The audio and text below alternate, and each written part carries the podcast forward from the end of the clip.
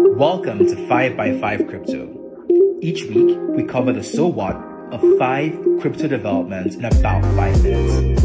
My name is Afo, and I'm interested in crypto. Like and subscribe on Substack, Spotify, or Apple Podcasts. I think you'll enjoy this week's episode. Let's go. Hey, how's it going? It's middle of December, almost 2022. You know, typically my wife and I, we normally do a getaway at the end of the year. We like to bring in the new year in a new city. But during that time, we also invest time to review our goals and set new ones. So we address everything from like relationship goals, fitness goals, and of course, financial goals. So this year, crypto has become a bigger share of our portfolio. We ramped up our investments, and fortunately, those investments have done pretty well during this crypto bull run. So we continue to think through how best to play in the space.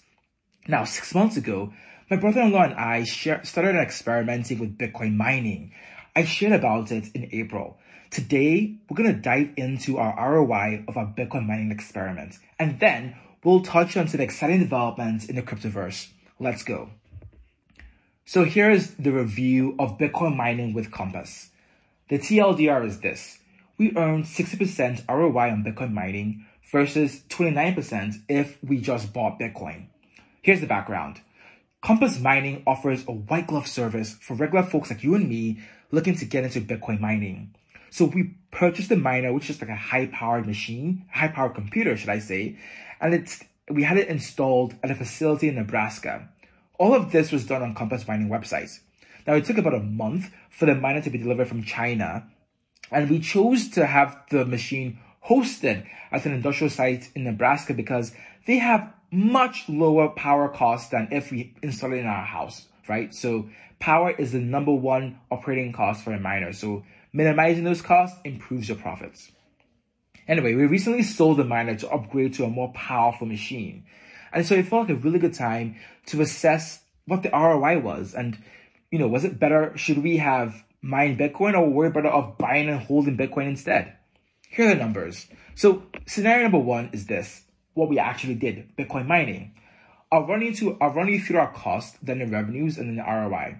So our costs were as follows, right? The miner cost $9,800 upfront, and we paid $150 every month in hosting fees. So overall, across the six months, it cost us $10,700 um, in costs. Now, revenue had two pieces. So we sold the miner for twelve thousand, essentially five hundred, twelve thousand five hundred dollars.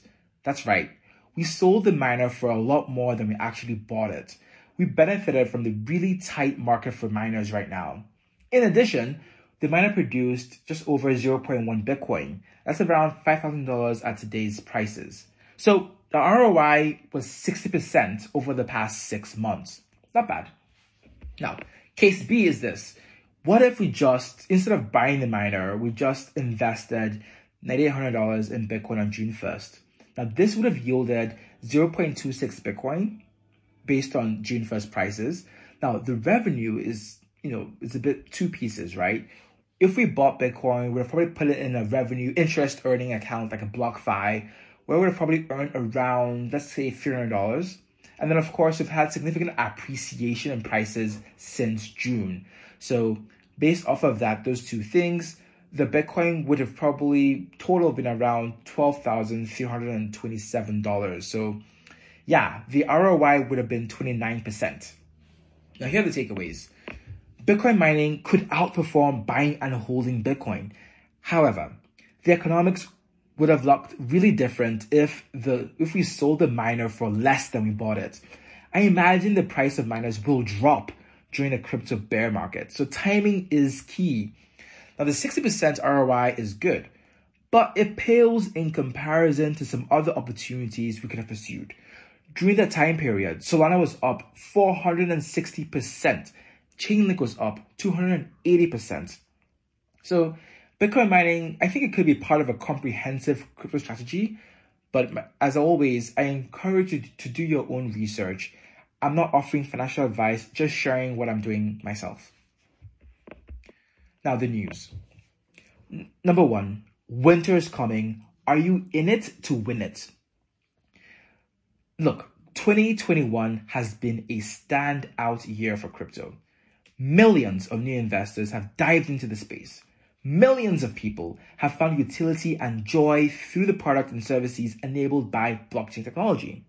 But guess what? It's not always going to be like this.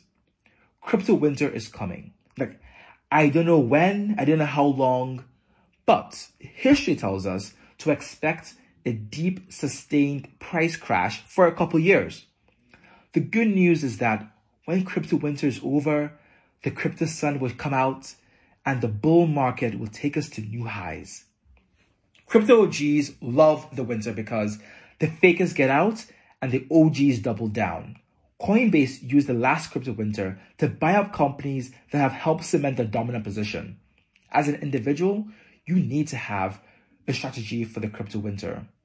Remember, Warren Buffett said, be fearful when others are greedy and greedy when others are fearful. So the question is this Are you in it to win it?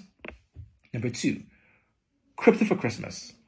Cash App and Robinhood have rolled out capability to send crypto gifts just in time for the holidays. I love this. Cash App and Robinhood both have an avid, large fan base, customer base here in the US. I think this could be a great gift for that person who has everything. You know, and you know what? I actually have friends who've been gifting Bitcoin to all the people in their life, especially newborns. So go ahead and give out some crypto for Christmas. Number three, Metaverse Magna, play to earn in Africa. I am really bullish about the potential of play to earn in Africa. This is because 60% of Africans are under the age of 25. Internet penetration is greater than 60% in key countries with large populations, and unemployment has worsened, unfortunately. Metaverse Magna was launched this week. It is the first and largest African crypto gaming DAO with a scholarship program. You recall we talked about this previously how in Asia, gamers have earned up to $1,000 a month playing crypto games. But the startup costs can be pretty high, up to $1,200 for Axie Infinity. Metaverse Magna has a scholarship program with over 160 gamers already using rented out Axies and playing rented out playing games, and then they split the earnings with the owners of these characters. With Africa's population set to continue to grow, I'm actually pretty excited about the potential for play to earn games to really get a foothold on the continent.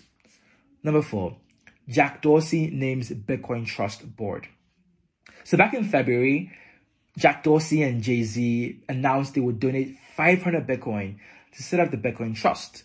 The Bitcoin Trust is an endowment to fund Bitcoin development with a starting focus in Africa and India. This week, they announced four board members out of 7,000 applications. That's super selective. The board will be made up of one South African and three Nigerians. I am super excited to see Nigeria overrepresented here, but I'm even more excited to see what the trust will accomplish. Number five, everyone has an NFT metaverse play. It seems like every day of this week, like a major company announced something significant with NFT or metaverse. And it brings me back to the point about the fakers who get out during the crypto winter and the OGs, those who are really committed will stay in the space.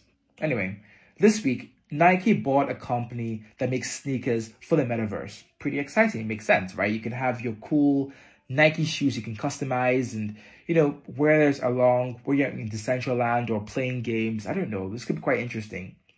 The next thing was companies are now opening up virtual offices in the metaverse for employees to return to work. So maybe I was a little wrong, a little harsh about my comments last week on Bill Gates saying, you know, the metaverse is going to be the home to thousands of employees, millions of employees. We'll see. Time will tell.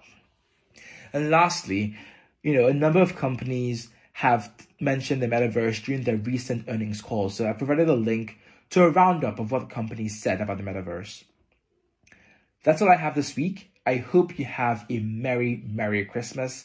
I hope you have a wonderful time, hopefully spending time with family. Hope you get to reflect and be thankful for the past year and onwards and upwards in 2022. Odabo.